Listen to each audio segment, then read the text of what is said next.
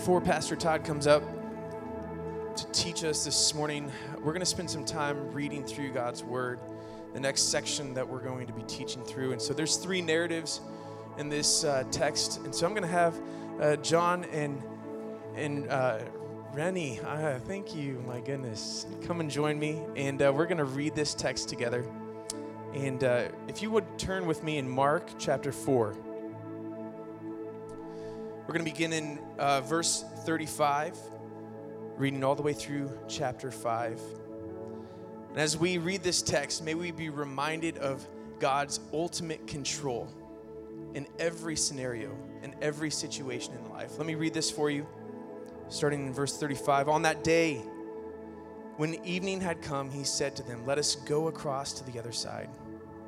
And leaving the crowd, they took him with them in the boat, just as he was and other boats were with him. And a great windstorm arose, and the waves were breaking into the boat, so that the boat was already filling. But he was in the stern, asleep on the cushion. And they woke him and said to him, Teacher, do you not care that we are perishing? And he awoke and rebuked the wind and said to the sea, Peace, be still. And the wind ceased, and there was a great calm. And he said to them, Why are you so afraid? Have you still no faith? And they were filled with great fear and said to one another, Who then is this that even the wind and the sea obey him? They came to the other side of the sea, to the country of the Gerasenes.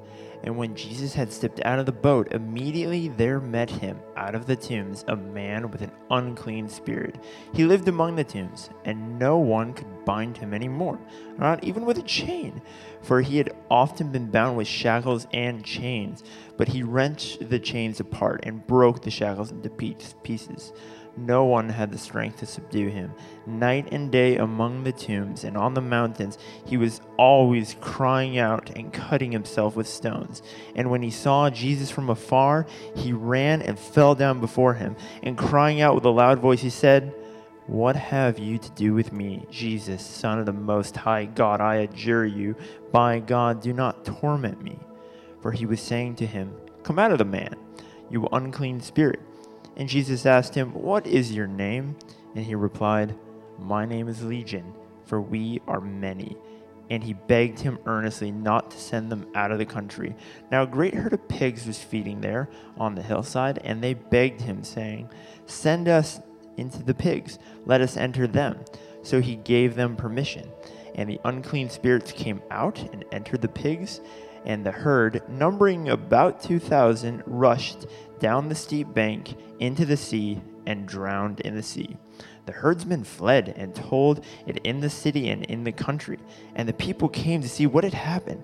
Um, and they came to Jesus and saw the demon possessed man, the one who had the legion, sitting there, clothed and in his right mind, and they were afraid.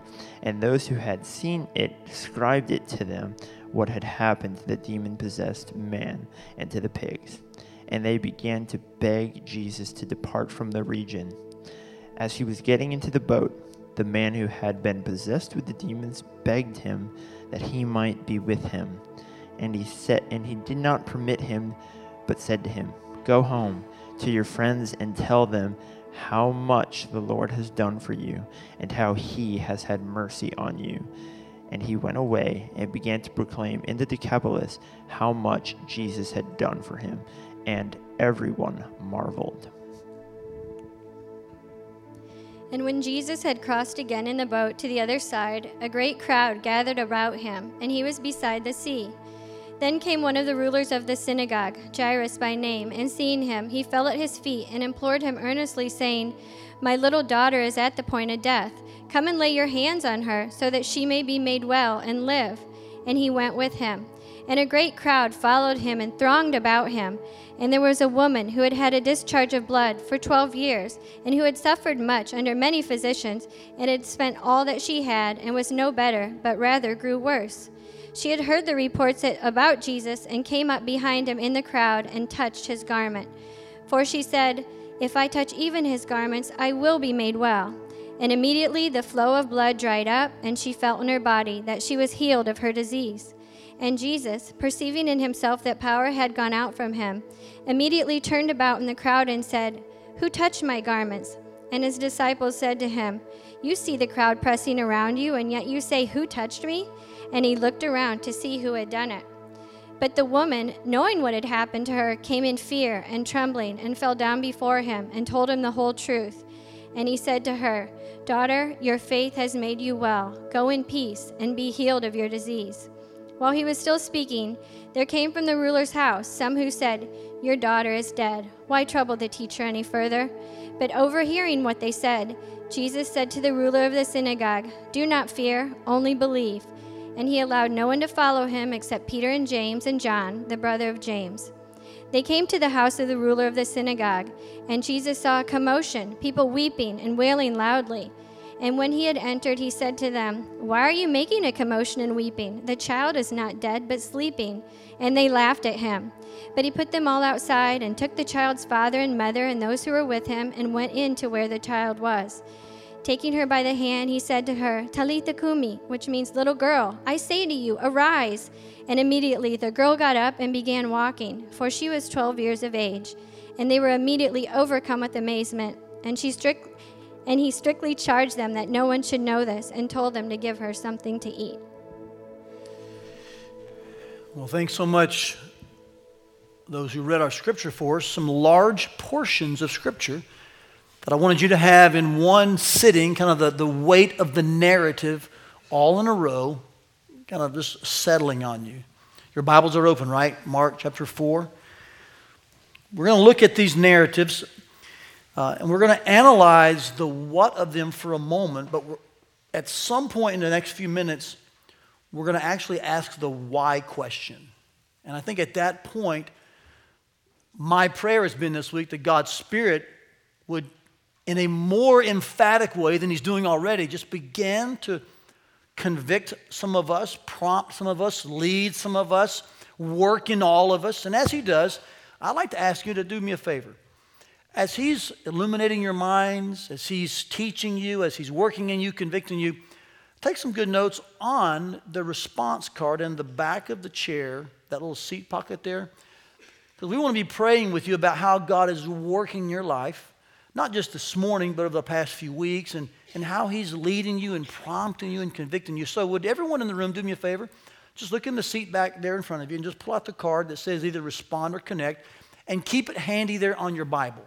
And as God's Spirit just kind of works in you and teaches you and at times kind of peels open your chest cavity and points at you and exposes things, just make some notes how we as your church leaders can pray for you. Into the service, I'll ask you to turn all those in, and we'll just continue to pray for you and shepherd you. Our desire is to, is to continue to be men of the word and prayer. We've spent some time Wednesday night praying for many folks who dropped by here. We're meeting tonight at our house just to pray as elders. And we'd love to have some of these cards just to be able to pray with you. Maybe you have a need, a situation. Um, maybe you have an, uh, just some information change. You can put that on there as well. But I'm really more curious how has God been working your life this morning, previous to today? And, and we can be praying with you. Okay, so you have your Bible.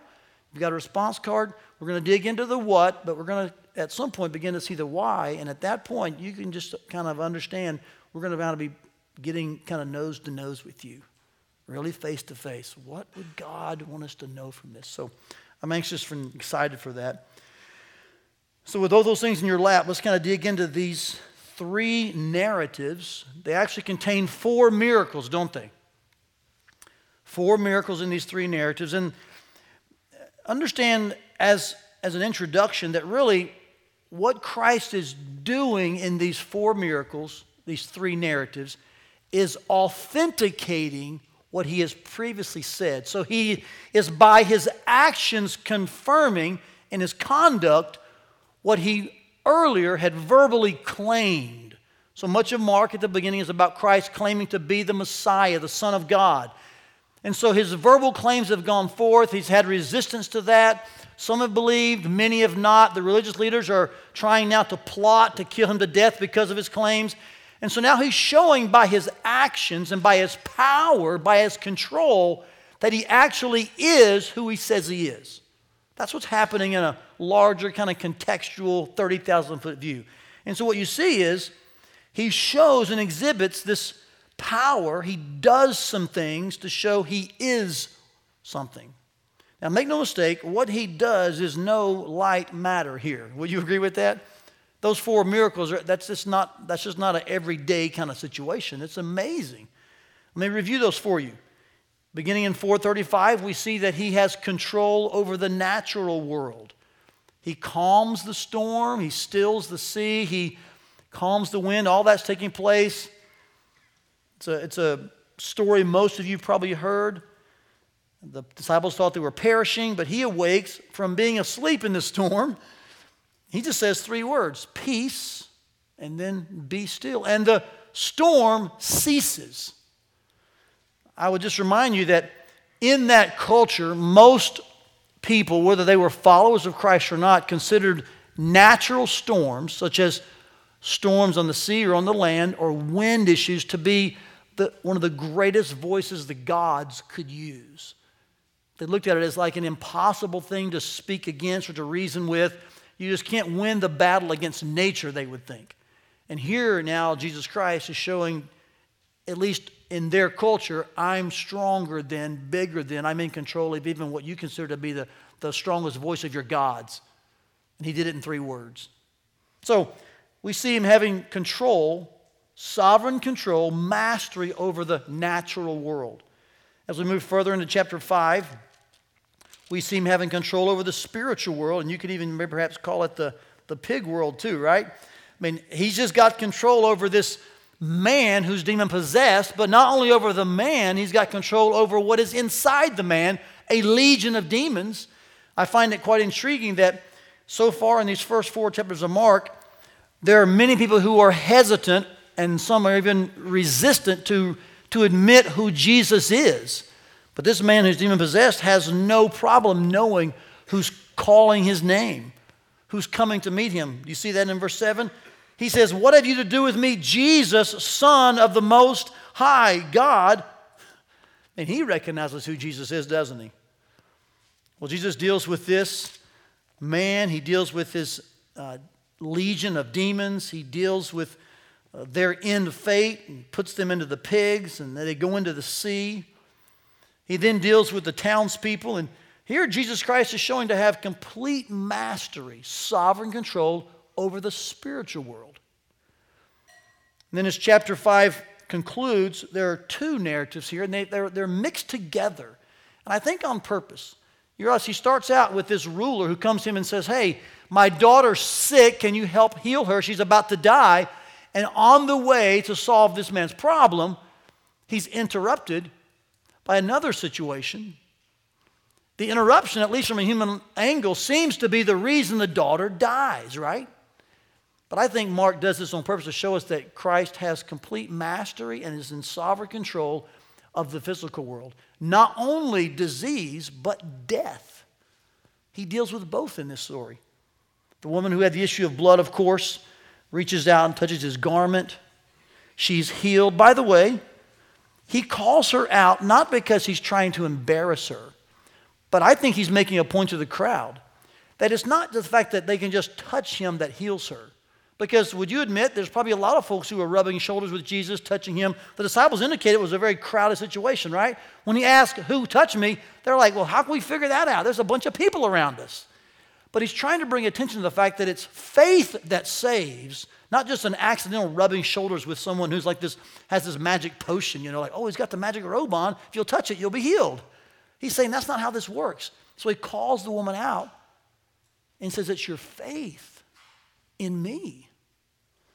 And of course, then the people come from Jairus' household and say, Hey, don't bother, you've been interrupted.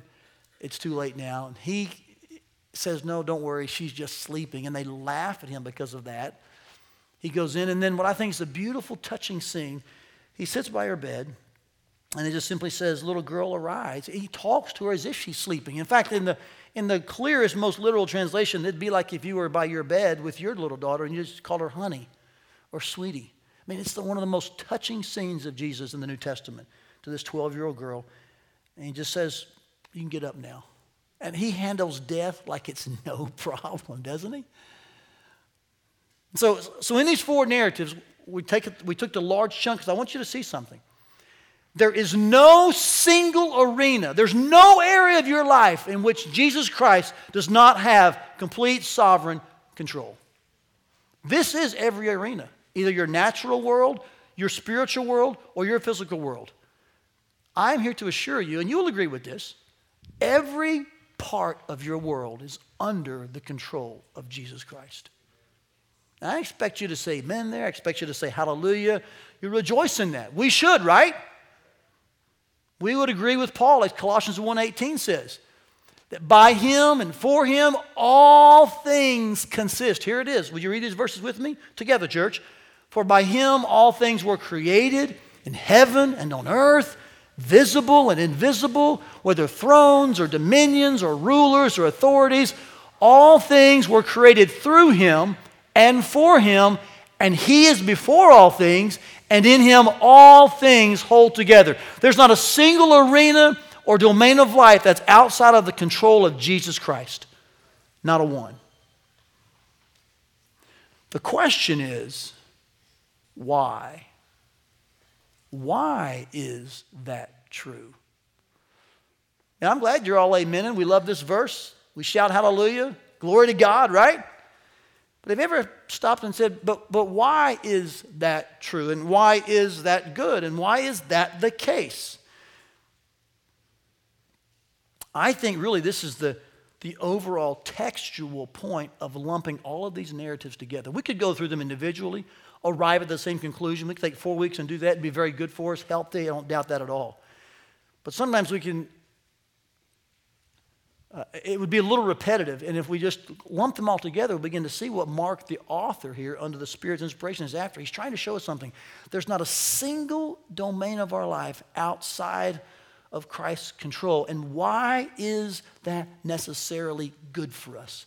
Because once we see that nothing's outside of his control,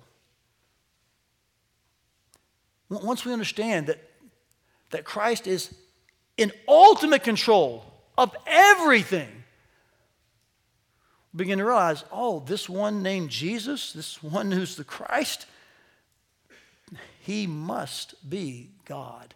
You see, the real point of Christ's ultimate control is for you to see his ultimate identity. That's what Mark is showing here. Let me prove that to you. Because here's what we tend to do, and I want you to have to balance two things this morning. We tend to see stories like this and these narratives and these wonderful exhibitions of Christ's power, and they're good and they're, they're right for us to see, but we tend to, to read them and think only about the benefits of them. Wow, look, they solved this problem. Look how he rescued this person. And I'm not saying that's bad or negative, but I will say this if that's all we see, it's limited because the signs, the wonders, the powers were designed to point to who he was first. They were to authenticate his claims. I want to prove this to you in each of the four narratives. And now I can textually show you in the first three without any problem. The fourth one, we're missing the key word, but I think I can show it to you with another word. And so I'll contend with you that in every case, watch this, in every case of these narratives, in which we see Christ in control of every domain of life, when the situation was solved, they were more fearful of who Jesus was than what they actually needed him to do at the beginning. I don't want to mince those words. I don't want to lessen the weight of it. I want you to hear what I'm saying to you. The text will show us that when Jesus did what he did, and it was amazing and powerful, they were more amazed, though, at who was in the room than with what they needed him to do at the beginning. In other words, the thing that made them stress at the beginning, like, wow, man, we're, we're in a mess. We need help. And then they realized who it was helping them. They're like, man, who is this guy? Let me show you what I mean. It's quite intriguing. First narrative. Look at verse 41. Just when they were afraid of the storm, they're thinking Christ does not care. Just at that moment when he, he stills the sea and questions their faith, look at verse 41. They were filled with great fear. Now, why would they be filled with fear if the storm just ceased? You ever thought about that? Like, man, there's no reason to be afraid now. I tell you why they're afraid because they were asking themselves, who in the world's in the boat with us? Who is this man? They ask this question, don't they? That even the wind and the sea obey him. I love the disciples here. You know why? Because they had such an incredibly honest and transparent awe of Jesus, not in what he did only, but in who he was. Because here's what, here's what their minds are thinking this man's flesh and blood, he's walking with us, he's teaching us, and yet he's doing things only God can do. Bing, God is with us. And man, that sent them trembling. That sent them to their knees. That sent them wondering. Are, are you following this? They were more afraid of that than they were earlier of the storm they thought that was going to kill them. And that's a proper fear of God. Let's go to narrative number two. Jesus Christ rescues and delivers the demon possessed man. The townspeople hear of it and also of the pigs. And they see the man in verse 15 sitting there, clothed and in his right mind. In other words, we saw the naked man in the graveyard. We saw how no one could contain him, no one could control him. There were no chains strong enough to bind him. But now he's sitting there, he's clothed in his right mind. Look at the next phrase. And they were what? Say it, church? Afraid. They were so afraid. I think that's odd because I would be afraid of the naked guy in the tombstone area, wouldn't you? The guy that you couldn't chain, the man that you couldn't control. Like, I'm afraid of that guy. But if he's sitting there clothed in his right mind, if things are better, I'm like, whoo, thank you. They're now afraid. The townspeople are afraid. Why? Because they just watched a guy not only probably diminish their economy by killing 2,000 pigs, but tame the town freak. They were so afraid that the Bible says they begged Jesus to depart from their region. I, hope you're getting this. They were more afraid of Jesus staying in their town than they were a man who previously was naked and demonic. Think about that.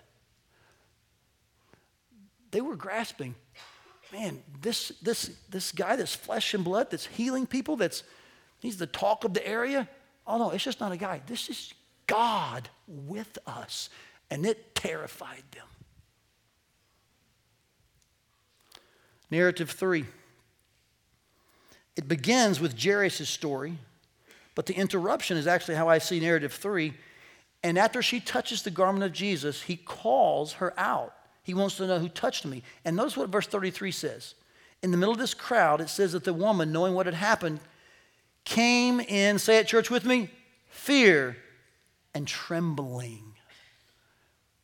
She knew, I believe personally, that this was the Son of God, but then he wanted to showcase her faith in the right way, and she knows, I'm going to approach this one once I touched his garment, I felt my illness leave, my disease dried up. I'm going to meet him face to face, I'm going to see him. She was afraid and trembled. It's interesting, isn't it? What happened to her emotions, what she sensed when she realized she's going to come face to face with, with God. And then we kick back into narrative four, which is Jairus. They're all now um, fearful that he's too late. He gets to the house and he goes in and he raises the little girl from the dead. And I like verse 42. And here's the word I want to show you. The word fear is not in their reaction, but there's even a better word perhaps. Look at verse 42. They were immediately, say it with me, overcome with amazement. It doesn't say they just were amazed. What does it say, church? That their amazement overcame something. What? Their current emotion. So here they were in this room where this little girl was sick, but because Jesus was late, now she's dead. Thanks a lot, Jesus. So you got that going on, plus the emotions of all the, the family ties and, and you know someone 12 years old dying. Like this had to be a very emotional scene. But they were so amazed that Jesus would raise from the dead that, that all of that amazement overcame all the previous emotion. So that's why I say to you, I, I think in every case, in all four narratives, every single person who saw Jesus do what he did, they were more amazed with what this meant about who he was than they were earlier about the mess they were in. Whether it was a storm, and part here, whether it was a storm, a disease, a death, their physical circumstances could not rival their spiritual understanding. You mean God is with us? And how do they realize that? Because Jesus, as a man, was doing what only God could do. He was healing, delivering, restoring, resurrecting. He was showing control over every single arena of life natural, spiritual, and physical. Only God has that. And they're realizing this is the one in our midst. And suddenly they weren't afraid of the storm, the death, the disease. They were rightfully terrified that God was with them. When I read that, it made me it made me realize that just to be very transparent with you, there's very little of that often in the American church. Sometimes we go through the motions. We just kind of routinely participate and partake. We take sin way too lightly. We split our families, sinning against our wives and husbands.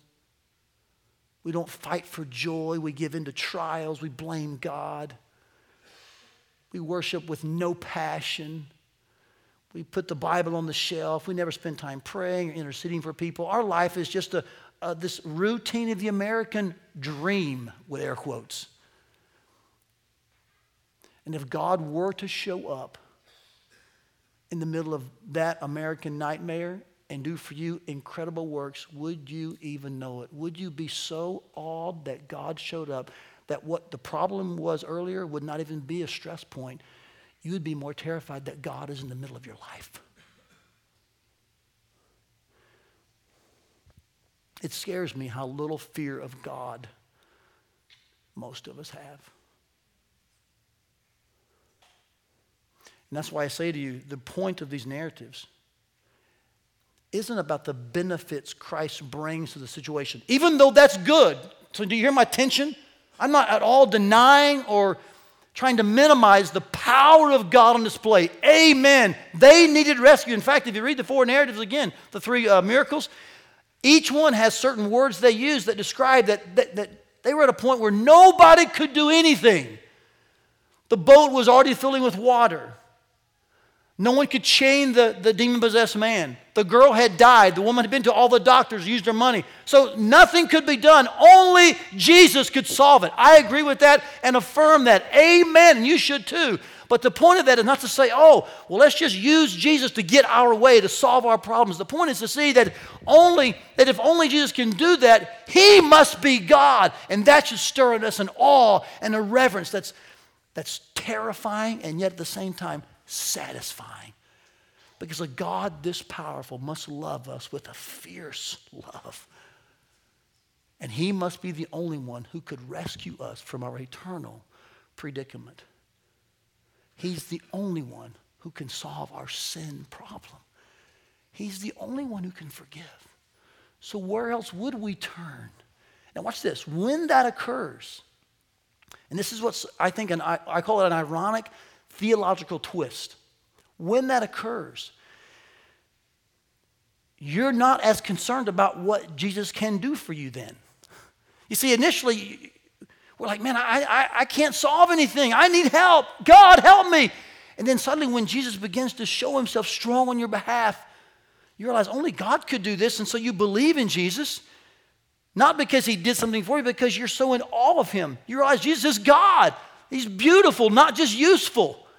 But when you suddenly are believing in that fashion, God then does for you things. And even when He does it, you're not upset about it because you're just so thankful there's a God that's powerful that loves you and can rescue you. It's this odd balance we have to keep. We love His benefits, but the benefits are not the only reason we love Him. We love Him because the benefits show us He's actually beautiful. In fact, I would say to you this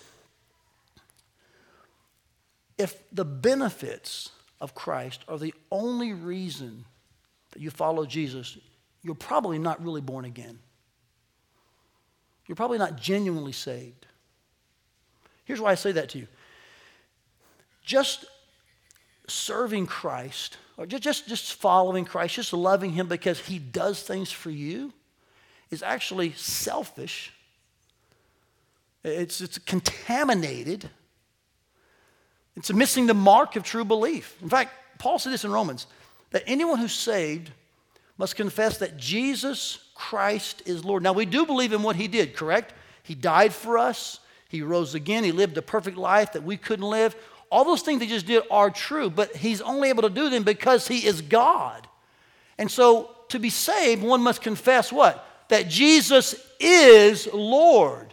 They must be able to foundationally agree to something about who he is, which enables him to do what he did. So if all you care about is the what he did part, like, yeah, man, I just went out of hell, dude. Like, whatever that guy's name is, you know, just I'll, I'll sign there. I'll sign the card. I'll bend the knee. I'll pray the prayer. Yeah, just, just count me in if that's what it takes. I, don't, I don't think that's legit.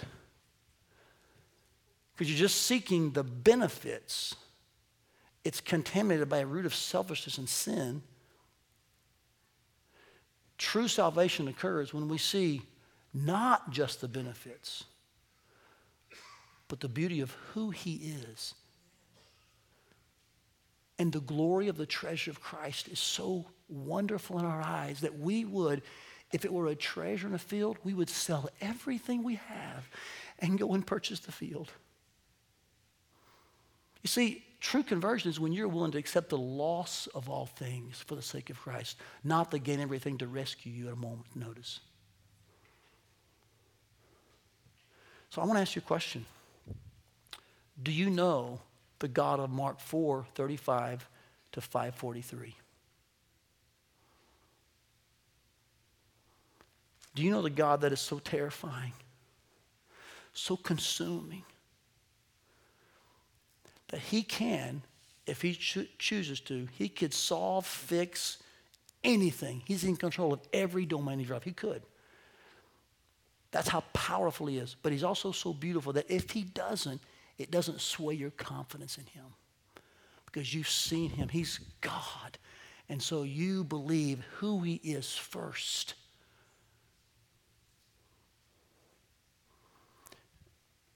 This is actually the realization, I think, of, of these four narratives, uh, these four miracles in these three narratives.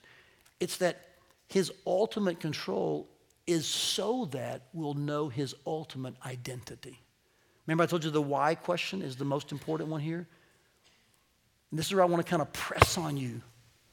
I want to nudge you here. We took this large chunk on purpose because I want you to ask yourself do I know this Jesus? Do I know this God? Do I believe that Jesus Christ is God in the flesh? And am I embracing his beauty as to who he is, first and foremost? And then a willing recipient of his benefits, yes. But is his identity first and foremost settled in your mind that Jesus Christ is God, the Savior of the world. I would remind you that to deny that, to resist that, is to not be born again. In fact, let me just show you exactly this from John's perspective. This simple realization that Christ's works were to prove his identity, and that believing who he is is really the the, the most important, the fundamental, the beginning understanding of what it means to be saved? Look what John said here. He said Jesus did many signs in the presence of his disciples. Many of them are not even written in the book. So the ones you read about in Mark, they're, they're, they're true, they're historical, but they're not the only thing he did. But these are written in John and Matthew, Luke and John. Read with me, would you, church? So that you may believe, watch this, that Jesus is the Christ, the Son of God. All the, the works were to lead you to, to see his worth. All of the benefits were designed for you to, to see the beauty of who He is. All of His power was to point to the person of who He is. And that, watch this next phrase, by believing you may have life in His name. Believing what? Not just that some guy can do powerful things, but that the man who is doing these powerful things is God. He's the Christ, the long awaited Messiah. He's the Son of God. Church, are you grasping this? It is, it is important and it matters what you believe about Jesus. And until you believe that Jesus is God, the Christ, you do not have life in his name. So this morning, why have we read these four miracles, these three longer passages? Why have we taken them as a chunk, not individually? Because I want you to see that in every area of life, Jesus the Christ displayed complete control over everything. Why? Not so you could be amazed at only his power, but so that you could be amazed at his person, who he is, and that you would say, wow, Jesus is God. And the moment that happens in your life, you have life in his name. Can I say to you, in much vulnerability, but with, with extreme courage, there are many in churches like ours all across Ankeny and Des Moines who've one year, one day signed a card, said a prayer, have glibly just said, Yeah, I'll, I'll agree to that. And they no more believe that Jesus Christ is the Son of God, risen from the dead, full of power and glory and majesty and might, than, than they do some other fact or. They're not genuinely born again. They don't have life in His name, they've got life in their name. And so they keep walking in this unrepentant sin. They're just, they're like the man who has the demon still. They can't shake their chains. They only want Christ for the benefits, and they're frustrated He doesn't give them what they want over and over. What's up with you, God? They're the center of their universe. That's not true conversion. I call you this morning to analyze, to assess your spiritual condition, and ask this question why are you following Jesus? Is it just for the benefits? If that's all it's for, I would highly recommend you take a long, hard look at your spiritual condition. It may be that you are actually still dead in your sins. And the Holy Spirit's not awakened your eyes to the beauty of Christ. All you're consumed with is the benefits. But life in His name comes when we let the benefits lead us to the beauty. It's not to minimize or to, to distract from what He's done for us, but all of what He's done for us, both then and now, are to lead us to who He is. He is the Son of God. That's when life begins to change. See, here's more of this ironic theological twist. None of us really come to God, at least we shouldn't. I don't think anyone genuinely does. No one genuinely, ultimately comes to God because of what God can do for them. We come to God because of who He is. Hebrews even says this that those who come to, to God must believe that He is. So there's this sense in which we believe that Jesus is the Christ. And because we know that only God can save, then we say, wow, if Jesus is the Christ, only God can save, He's God. Yes, I believe Jesus Christ is God. And then He does for us what we need done. See, that's the twist. It's so odd. We don't come for Him to do something for us only, but when we come to Him, guess what? He does something for us.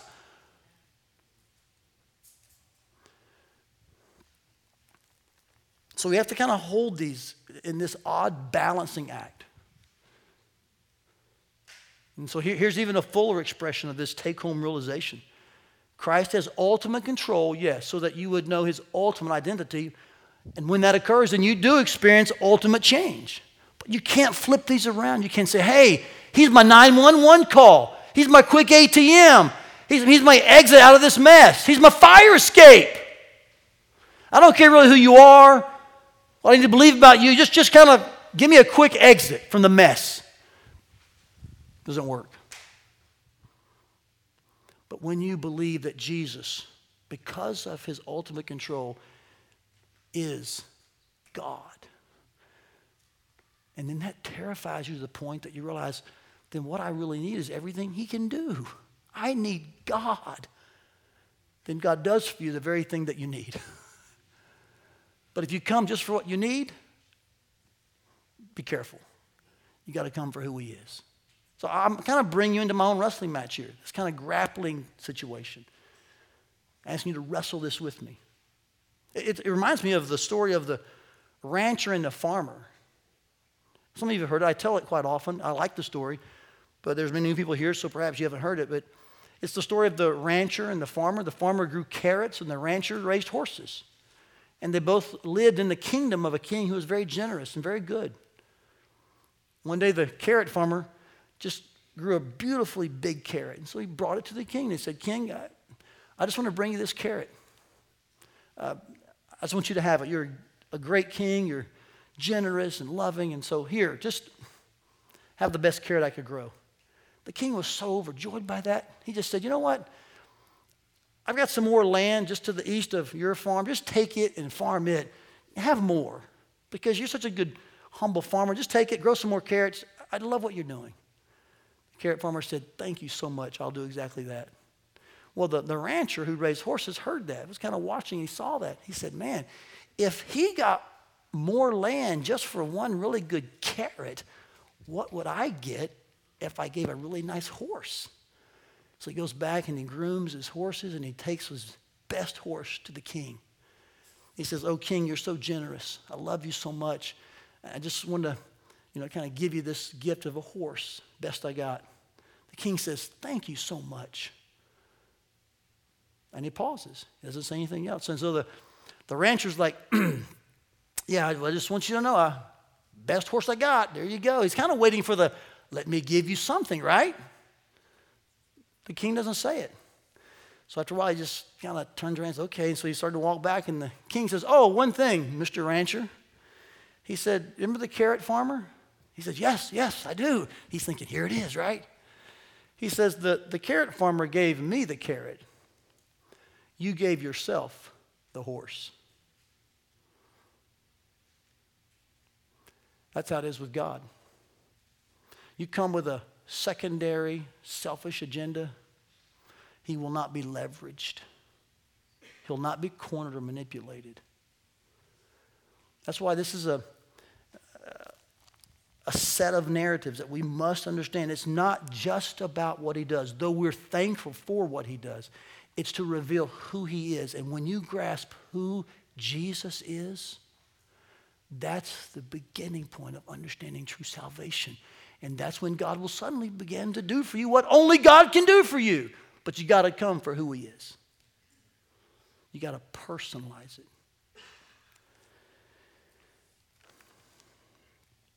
Is this what you believe about Jesus? That He's God. And that only Jesus, as God, can do what needs to be done in your life. If you're wondering if Jesus can really change things and change people, you're saying, well, these are just four. Is this just a bright spot in his 33 years? I want to kind of land this plane. I want to head to the home stretch by reading you just two more narratives that show that who he is is really the underneath, the fundamental concept you've got to grasp and that his benefits can lead you to see his beauty, yes. But seeing his beauty, that he's not just useful, but he's beautiful, that he's, he's the Son of God, he's the Christ, really is the beginning point, the essence of what it means to believe and to follow. That's how we have life in his name. I'll read you just two more quick narratives. One is about his first coming. It's Calvary. It's the cross. And I want you to notice, especially in this narrative, and the one from his second coming we'll see in a minute in Revelation, how, all, how both of these narratives each contain elements of those three worlds the natural world, the physical world, and the spiritual world. I want you to notice in these two, in these two narratives how all three are kind of alluded to and mentioned, and how he has control over both and what they lead to. Watch this. Here's Mark 15, the crucifixion of Jesus. When the sixth hour had come, this is verse 33 There was darkness over the whole land. It's a natural situation, right? He's showing control. There was darkness over the whole land until the ninth hour. At the ninth hour, Jesus cried with a loud voice, My God, my God, why have you forsaken me? Some of the bystanders hearing it said, Behold, he's calling Elijah. And someone ran and filled a sponge with sour wine. They put it on a reed and they gave it to him to drink. And they said, Hey, wait, let us see whether Elijah will come to take him down. And Jesus uttered a loud cry and breathed his last. That's when he said, It is finished. And the curtain of the temple was torn in two. Here's a spiritual and physical result of Jesus being the Son of God. It went from the top to the bottom. And when the centurion who stood facing Jesus saw that in this way he breathed his last, he said, Truly, this man was the Son of God. The centurion didn't see all the works that God and Jesus had done at the crucifixion and say, Man, that's some pretty, pretty, uh, some great benefits. I think I'll just sign on. He realized who Jesus was when he saw Christ and God's control over every domain. That happened in his first coming at the apex of his life. When he comes again, let me read for you the kind of change he will bring as the Son of God. This is Revelation 21. What a weighty, glorious text this is, this passage. John writes that he saw a new heaven and a new earth. The first heaven, the first earth had passed away, the sea was no more. And I saw the holy city, New Jerusalem, coming down out of heaven from God, prepared as a bride adorned for her husband. I heard a loud voice from the throne saying, Behold, the dwelling place of God is with man. He will dwell with them. They'll be his people, and God himself will be with them as their God. Here's the kingdom consummated. He'll wipe away every tear from their eyes. Death shall be no more, neither shall there be mourning. There's no more crying. You see all the physical things that are going to be changed and pass away? There's no more pain. The former things have passed away. Praise God for Jesus. Amen. When He comes again, things will be changed because He has ultimate control over the natural, physical, and spiritual worlds. Verse 5 says that he who was seated on the throne said, Behold, I am making all things new. And he said, Write this down, for these words are trustworthy and true. And he said to me, It is done. I am the Alpha and the Omega, the beginning and the end. And to the thirsty, I will give from the spring of the water of life without payment. Isn't that interesting? That if you want to experience this kind of ultimate, promised, permanent change, you got to have the water of life that Christ promises. And it comes without payment. In other words, you can't earn it. It comes by believing that Jesus is the Christ. And that in his first coming, when he died on the cross, he displayed all the power necessary to make everything new. When he comes again, he will do exactly this once and for all. He says, The one who conquers will have this heritage, and I will be his God. He will be my son. See the identity there? We know who he is. But as for the cowardly, the faithless, the detestable, the murderers, the sexually immoral, the sorcerers, the idolaters, and all liars, their portion will be in the lake that burns with fire and sulfur, which is the second death. Say, Todd, why do you end on that note? That's so discouraging. Hey, back off a little bit. You're, you're missing the point. What you believe about Jesus matters eternally. And you can shake off what I said this morning. You can pretend it doesn't matter. You can think it's not important. But there will be a day coming when Christ returns and he makes all things new that he will ask, What do you believe about me? And if he's just an any other Joe to you, if he's just some guy that can solve your immediate problems, he's just the kind of guy who has the power and the benefits to make your life easier, but you've never believed that He's truly the Christ, the Messiah, the Son of God, the God man who mediates for our sin. If you've never believed that, the Bible says the end result is the lake that burns with fire and sulfur, the second death. That's why I implore you, I plead with you to believe in the name of the Son of God, Jesus the Christ. It will matter for eternity. How do I know he's the Christ? Because he did only what God could do. He showed complete control over the entire natural world, the spiritual world, and the physical world.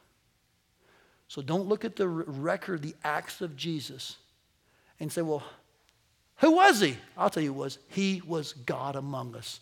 May that terrify you and satisfy you to the point that you believe and have life in his name. We hope you enjoyed today's message. For more messages, visit firstfamily.church forward slash sermons or subscribe to our podcast feed. Thanks for listening.